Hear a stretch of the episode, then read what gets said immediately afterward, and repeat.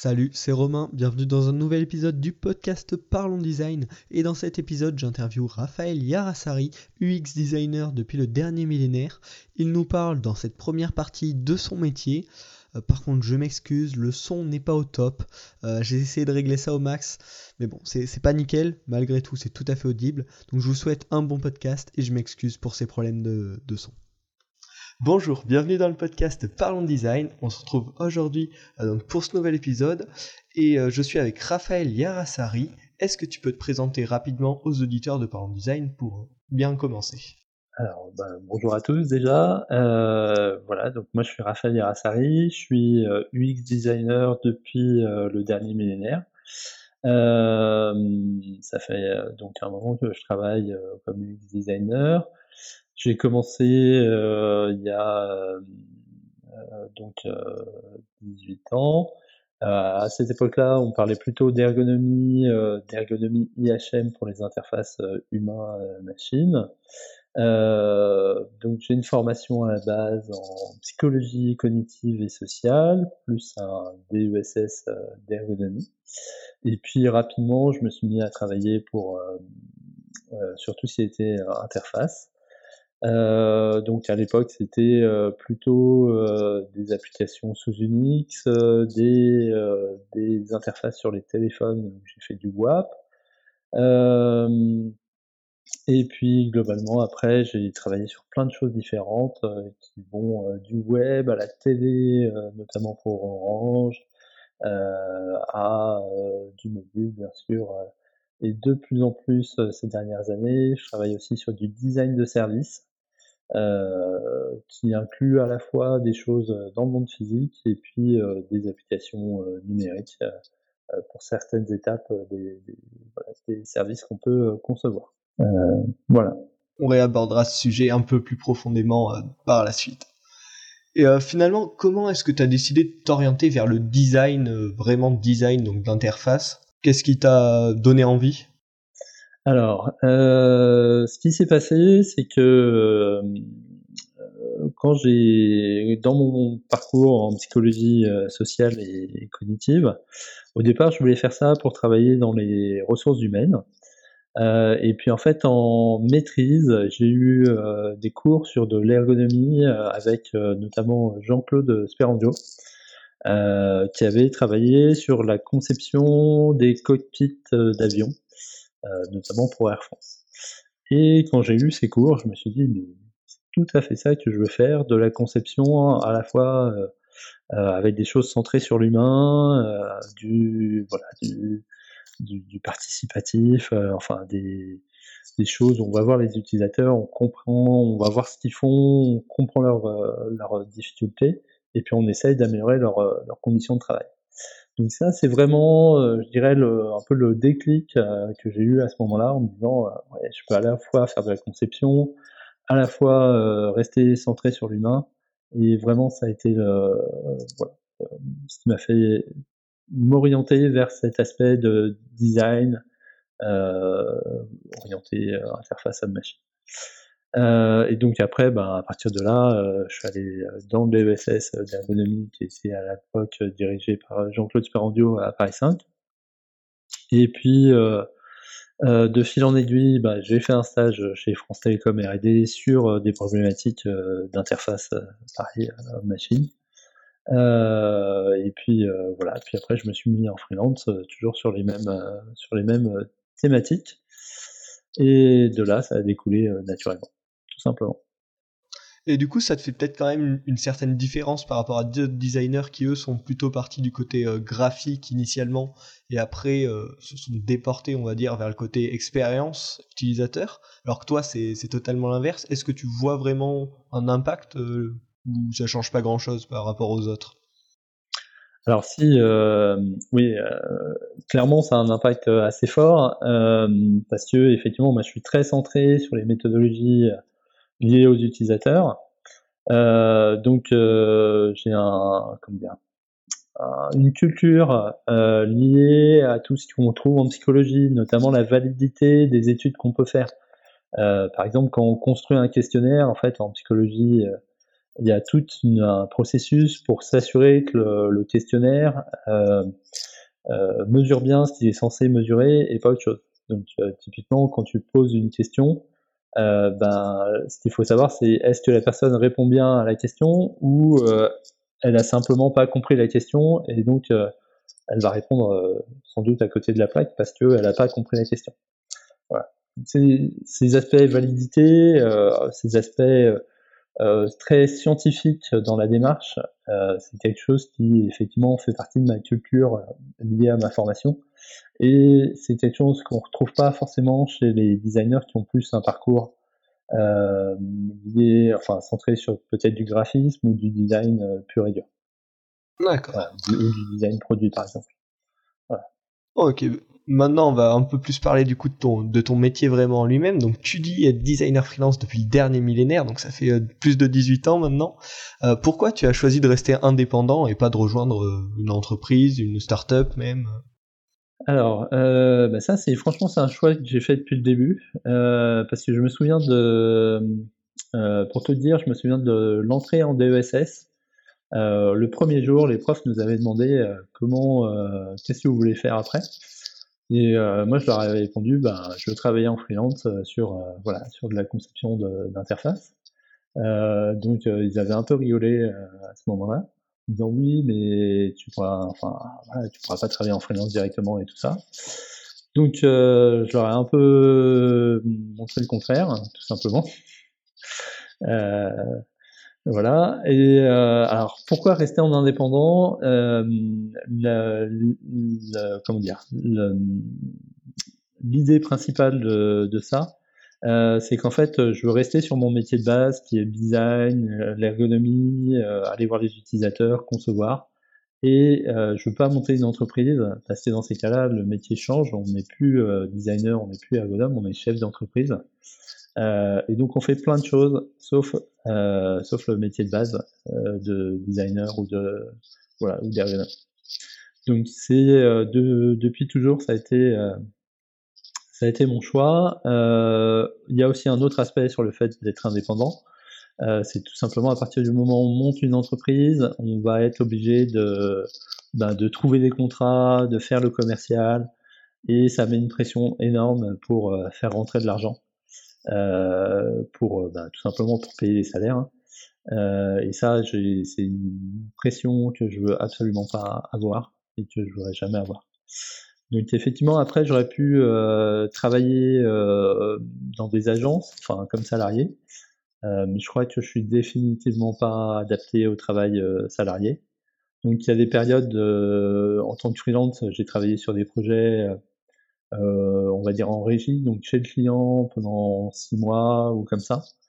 Euh, mais six mois chez un client, c'est le maximum que je peux faire en fait. Euh, après, je, voilà, je sature, j'ai du mal à, à, tous les petits trucs de la vie d'entreprise, les petits complots mesquins ou les trucs comme ça, ou les réorganisations, les décisions prises par les chefs, c'est des trucs qui me, qui me conviennent absolument pas. Euh, donc, euh, en fait, freelance, ça me, ça me convient très bien. Euh, sur mon sur le mode de fonctionnement et sur euh, voilà pour euh, pour pour tout. ouais, t'as as vraiment besoin d'une certaine liberté finalement que tu peux avoir en freelance. D'ailleurs, là en ce moment, tu es dans un espace de coworking, comme tu m'as dit avant l'interview. Est-ce que c'est ton espace de travail régulier ou c'est spécifique, tu choisis, c'est comment ça se passe? Alors, euh, j'ai deux espaces de travail entre guillemets, euh, peut-être trois, on va dire. Donc il y a chez moi où j'ai un bureau où je vais plutôt faire les trucs euh, qui demandent à être concentré et où j'ai besoin, enfin, où j'ai un grand écran en plus de mon ordinateur portable, où j'ai un peu mes, voilà, mes petits trucs, euh, mon clavier, mon machin. quand j'ai besoin de vraiment produire des choses, je suis chez moi euh, sur un poste de travail assez adapté pour voilà, pour produire. là, le coworking, j'y vais un ou deux jours par semaine. Euh, et ça me permet de, de faire les choses peut-être un peu plus euh, sociales, on va dire. Euh, par exemple, ce matin, j'ai enchaîné les réunions euh, voilà, téléphoniques et sur place. Euh, donc voilà, j'ai un peu deux espaces de travail qui vont correspondre avec des activités un peu différentes. L'aspect aussi coworking, bah, c'est pour voir du monde et faire d'autres choses, enfin pas être isolé tout simplement toute la journée chez moi. Après, là, je suis au coworking au Pays Basque et donc ça m'a permis aussi de créer un réseau de connaissances, d'échanges sur le sur le Pays Basque tout simplement, où j'ai pu commencer à avoir des projets tout simplement en arrivant en arrivant au Pays Basque. Donc ça, c'est aussi un aspect qui m'a voilà, qui m'a beaucoup plu. Et euh, cerise sur le gâteau, l'espace de coworking dans lequel je suis, c'est un espace euh, associatif. Donc en fait, il y a même des projets internes de, voilà, super intéressants euh, qu'on fait ensemble au coworking. D'accord, donc ça peut ça peut-être aussi influencé la création des meet-up dont on reparlera un peu plus tard dans l'interview. Exactement, c'est un peu dans la même logique de, voilà, de faire des choses d'un point de vue associatif. Ouais, de rencontres, peut-être que tu t'en ressens plus le besoin quand tu es en freelance de rencontrer les gens de ton, ton métier, on va dire, euh, alors que si tu étais dans une entreprise, euh, tu en aurais peut-être moins le besoin et moins cet esprit de connaître de nouvelles personnes, de découvrir un peu plus. Euh. Alors, ouais, il y a deux aspects là-dessus. effectivement, pour moi, il y a dans l'aspect réseau et tout ça. Euh, alors il y en a un qui est clairement euh, pragmatique et financier. Euh, c'est euh, pour trouver du travail, j'ai besoin de gagner en notoriété. Et donc j'ai besoin de voilà, d'avoir un réseau qui fonctionne, euh, que les gens savent que j'existe et tout ça. Donc ça c'est une partie de l'aspect. pour travailler, j'ai besoin d'avoir un réseau et, mais euh, l'autre aspect, c'est que j'aime aussi bien partager des choses, écrire, euh, enseigner, former les gens. Euh, voilà, je, très sincèrement, j'ai du mal à me mettre dans une activité euh, sans m'investir à fond à 100% dedans. Donc aussi bien que ça soit euh, sur le côté associatif euh, en termes de, du design, ou même simplement là dans l'espace de coworking, comme je te disais, il est associatif et voilà, je prends part à l'activité associative du, du coworking, euh, je m'implique dedans. Euh, c'est plus fort que moi. ok, ok. Bon, euh, donc maintenant, ça fait un moment que tu es freelance. Et est-ce qu'avec le temps, il y a un certain type de clients avec lesquels euh, tu travailles plus, les, avec lesquels tu préfères travailler Et si oui, lesquels et pourquoi? Euh, Alors, est-ce que. Ben, en fait, euh, comment dire? Euh, déjà, euh, il y a des clients avec lesquels euh, je travaille pas, ou je travaille plus. On va commencer un peu par les négatifs, mais en fait, quand tu es freelance, au bout d'un certain moment, tu repères rapidement ce qu'on appelle un peu des clients vampires. C'est des clients qui sont pas sûrs d'eux, qui vont essayer de t'avoir aux entournures, qui sont pas clairs, soit dans leur tête, soit voilà, qui vont te pomper de l'énergie, on va dire, sans sans que ça se passe bien ou sans que le projet soit, pertinent ou super intéressant. Donc ça, avec un peu d'habitude, tu, tu trouves euh, des moyens de les écarter et de les détecter assez rapidement. Notamment, il y a euh, tout l'aspect administratif à mettre en place en début de projet. Si ça se passe mal sur cette phase-là, si les gens sont pas prêts à signer des contrats, des machins, des trucs, à payer des acomptes par exemple, euh, ça va écarter ces clients-là, ce que j'appelle les clients vampires. Après, moi, j'essaye d'avoir des clients avec lesquels j'ai pas une relation justement client-fournisseur, mais plutôt une, une, relation de partenariat et de confiance. Euh, donc, effectivement, je vais régler le, le côté administratif assez rapidement, euh, le mettre au clair, et comme ça, on part sur euh, une, une, démarche euh, euh, propre. tout simplement, enfin sur des bonnes bases, et puis comme ça on peut travailler en confiance et plutôt sous forme de partenariat. Donc c'est plutôt, euh, quand on parle de client avec qui j'aime bien travailler, voilà, ça va plutôt se baser sur cette relation de confiance que je vais avoir avec le, client. Euh, plutôt que typiquement le, projet en lui-même a pas forcément énormément d'importance. Donc il y a peut-être des sujets sur lesquels je ne voudrais peut-être pas du tout travailler si c'est euh, pas du tout éthique, par exemple. Mais on m'a jamais proposé de sujet absolument pas éthique. Euh, euh, voilà, donc c'est pas forcément voilà.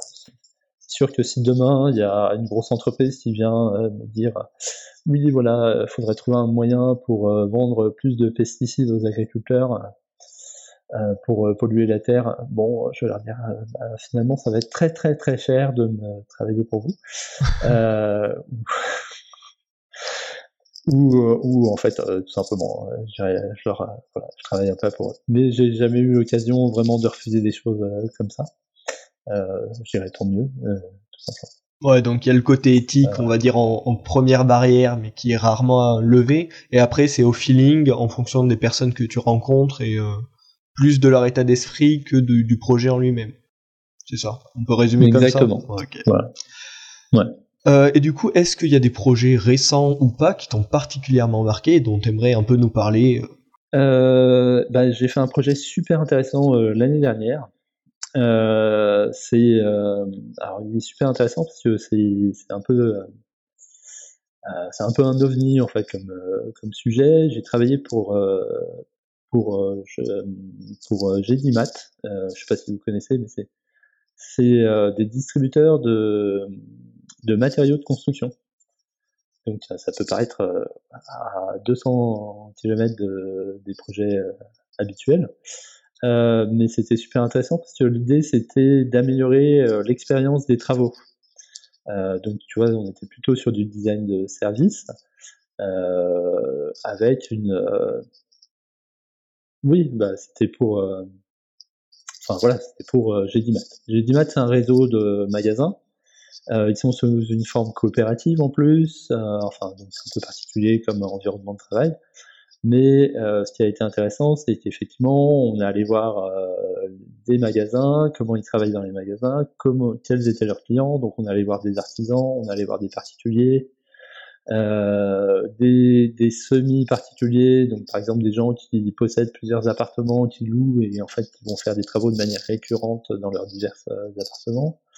Euh, donc tu vois, on allait interroger tous ces gens-là pour connaître leurs besoins, pour voir qu'est-ce qui aujourd'hui euh, freinait leur, euh, leurs usages, euh, où étaient leurs, leurs difficultés. et à partir de là, ben, on a conçu, on a essayé de réfléchir à comment on pouvait améliorer les services que pouvait rendre GDMAT à ses, à ses utilisateurs. Et donc, on est parti vraiment sur un parcours client en entier, euh, du euh, voilà comment je vais euh, ben, par exemple si on, a, on, avait fait des personnages bien sûr et donc on avait imaginé par exemple le couple qui veut par exemple refaire sa salle de bain. Donc comment il va budgétiser son ses travaux pour sa salle de bain? Donc là, par exemple, on peut proposer une première application qui va permettre de faire un budget en disant, voilà, ma salle de bain, elle fait telle surface, il y a une douche, il y a deux lavabos, il y a une fenêtre, je sais pas, rentrer quelques critères comme ça, et puis dire, ben voilà, si vous prenez des matériaux euh, plutôt de bonne qualité, euh, votre budget, il faut prévoir tant pour refaire la salle de bain. Si vous prévoyez euh, un budget moyen avec des matériaux de bonne qualité mais pas du haut de gamme, ben votre budget sera tant. Et si vous avez pas de sous et que vous prenez des matériaux bas de gamme, ben vous pouvez arriver à peu près à un budget de temps. Voilà, donc ça, ça peut donner une application qui va qui va faire une première étape. Ce, ce, ce projet-là, il peut être par exemple transmis sur une plateforme de mise en relation avec des artisans. Donc l'artisan, il va récupérer le, les inputs du, du, premier projet. Il va recontacter bien sûr le, le couple, euh, leur faire un vrai devis, peut-être commencer les travaux, euh, les envoyer, euh, choisir le carrelage, la douche, le machin chez euh, Gédimat. Euh, donc là, c'est euh, j'ai du mat qui va prendre le relais. Euh, et puis, euh, comme ça, l'artisan, il aura juste à passer la commande au final auprès de Gedimat, avec les matériaux choisis par les clients, avec les vendeurs, et il va faire les travaux. Il aura peut-être un suivi sur son compte professionnel chez Gedimat de combien il a dépensé sur ce projet-là, et ainsi de suite jusqu'à la fin du projet, où où il aura euh, voilà, le suivi du projet, les clients, euh, le couple initial sera content, l'artisan, bah, il aura un suivi, euh, il sera sûr de ne pas avoir dépensé plus que s'il avait mis dans son devis, et ainsi de suite. Et tu aura vendu ses matériaux et tout le monde sera content à la fin. Donc tu vois, c'est vraiment voilà, un projet de A à Z sur, sur voilà, du design de service. Avec vraiment le trajet complet de l'utilisateur, avec beaucoup de recherches, donc comme tu l'as dit au mmh. début, et donc cette appli aujourd'hui elle est dispo et elle est utilisée, tu as des retours? Alors non, parce que c'était juste l'année prochaine, l'année dernière. Et donc en fait on ça c'est comment dire? Euh, c'est pas encore en place, tout simplement. Ça va se, ça va se mettre en route là dans les projets qui, qui, vont mettre en place cette année, je pense, ou l'année prochaine. Ok. Et euh, toi, une fois que donc euh, tu fais ta la phase de design, euh, l'application est ensuite produite, développée, etc. Est-ce qu'une fois qu'elle sort, ça t'arrive d'avoir des des retouches, on va dire, à faire Tu retravailles un peu dessus ou ton travail est fini dès que tu as lâché le la partie la partie design? Alors, bah souvent on a quand même, une fois que la partie développement est faite, on a toute la partie test avec les utilisateurs. Euh, donc ça, ça peut être fait à différents moments de, du, du, parcours, euh, mais notamment ça peut être fait à la fin. Euh, donc effectivement, on va avoir, euh, voilà, on va prendre l'application, on va la mettre dans les mains des utilisateurs, et puis on va voir euh, comment ils se débrouillent avec. Et en fonction de ça, ben, on corrige, on améliore, on, on, et puis on refait s'il y a besoin. Voilà. Et euh, du coup, pour euh, terminer, on va dire sur, euh, sur ton métier, ça fait un moment que tu es dans le domaine. Quels gros changements ont subi le métier de designer d'expérience utilisateur depuis les années 2000 Est-ce qu'il y en a eu? Alors, oui, il y en a eu plusieurs. Le premier changement qui s'est fait un peu au fil du temps, c'est ce que je disais au début quand j'ai commencé à travailler. En gros, on avait des applications sur les ordinateurs, on avait du web, euh, et un tout petit peu de mobile. Euh, donc, euh, si tu veux, on était, en gros, il y avait trois plateformes maximum. Quoi. Euh, la première chose qui s'est passée, c'est qu'aujourd'hui, ben, faut pouvoir faire euh, du mobile, euh, des choses, toujours des applications, du web, donc du web responsive maintenant, euh, on a euh, des télés, on a euh, des objets connectés, on a du design de service, on a, enfin voilà, de trois, on est peut-être passé à une dizaine de supports différents, minimum, et puis ça n'arrête pas d'évoluer, des choses comme ça. Donc on est passé de choses qui étaient relativement simples, on se disait, on va faire un truc sur le web, voilà, en bas, à un, service où on va avoir euh, peut-être 3, 4, euh, voire 5 euh, points de contact différents avec l'utilisateur. Design de service, tu peux nous expliquer rapidement ce que c'est dans la foulée? Et ben, bah, typiquement, voilà, c'est designer un service, c'est euh, penser globalement l'expérience de l'utilisateur. Euh, ça peut commencer par un point de, un point de contact en boutique, par exemple. Euh, puis après, peut-être des choses sur une application mobile. Euh, puis euh, un achat en ligne, euh, puis un, un, du SAV au téléphone. Voilà. donc on est voilà, on est sur un service complet. On va aller de A à Z pour pour l'utilisateur. Et donc on, tout ça, ça va faire partie de son expérience et du service que voilà que la marque ou le service public hein, peut rendre à, des, à un utilisateur. Donc on est, euh, voilà, c'est ce que je disais dans l'évolution, on est parti de choses euh, relativement simples, où on était sur une interface, euh, peut-être sur un seul support, à maintenant vraiment cette notion d'expérience utilisateur. Le gros changement, moi je l'ai vu apparaître en 2007, quand l'iPhone est sorti en fait. à cette époque-là, je travaillais chez Orange, euh, et pour la petite histoire, Orange, ils sont, ils sont fait tailler les croupières euh, par Apple parce que euh, au moment où Apple a sorti son premier iPhone, euh, ils ont signé un contrat avec Orange qui leur donnait, je crois, c'était 30%. Enfin, Apple récupérait 30% des abonnements vendus par par Orange, en plus qu'Orange finançait le téléphone.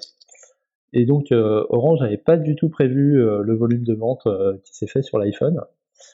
Euh, et donc euh, ce contrat-là n'a pas duré très longtemps hein, parce que euh, c'était pas du tout avantageux pour pour Orange. mais Orange s'est rendu compte d'une chose au passage, c'est que en fait l'expérience utilisateur qu'il y avait sur iPhone était capitale. Et, euh, et ce qui s'est passé sur Orange, c'est qu'ils ont regroupé tous les designers, tous les ergonomes, tous les trucs qui étaient déjà extrêmement nombreux au sein d'Orange, ils les ont regroupés dans une même division qui ont appelé à l'époque Design and Usability, pour donner voilà vraiment du poids à ces gens qui faisaient de la partie conception, la partie design, la partie ergonomie. Donc ça, c'est c'est vraiment le point de bascule qui a eu. Hmm. Donc en fait, c'est Apple qui a permis l'émergence de, de l'UX design un peu. Euh, alors, c'est peut-être pas Apple qui a permis l'émergence, mais euh, voilà, Apple a fortement contribué à l'émergence effectivement de l'UX. Euh, bon, c'est pas les seuls, hein, c'était dans l'air du temps aussi, hein. Mais euh, voilà, c'est un des effectivement un des acteurs majeurs, euh, soit par leurs produits, soit euh, tout simplement par les gens qui ont travaillé chez Apple et qui ont fait des choses après. Euh, typiquement, euh, Donald Norman, euh, qui, a, voilà, qui a créé, qui est un des premiers à avoir utilisé le terme d'expérience utilisateur, bah, il a bossé chez Apple. Quoi. Ok. Bon, bah, on en a peut-être fini pour cette première partie où on parle de ton métier. Euh, maintenant, on va parler de tes activités euh, non pas sociales, j'ai pas le mot, comment on pourrait appeler ça euh, associative. De, voilà, de tes activités associatives, parce que tu organises euh, donc les Meetup UX Pays Basque depuis quelques temps. Est-ce que tu peux nous expliquer euh, ce que c'est? J'espère que ce podcast vous a plu, je m'excuse encore une fois pour les problèmes de son. On se retrouve la semaine prochaine euh, pour la deuxième partie de cette interview dans laquelle euh, Raphaël nous parlera des rencontres qu'il organise autour du thème du design euh, et aussi il vous donnera ses meilleurs conseils pour que vous vous améliorez en design. Euh, je vous propose de vous abonner pour ne pas rater la seconde partie. Vous pouvez également partager le podcast si celui-ci vous a plu et laisser un commentaire, votre feedback pour me donner votre avis, comment pouvoir améliorer les prochains podcasts. Salut, à la semaine prochaine.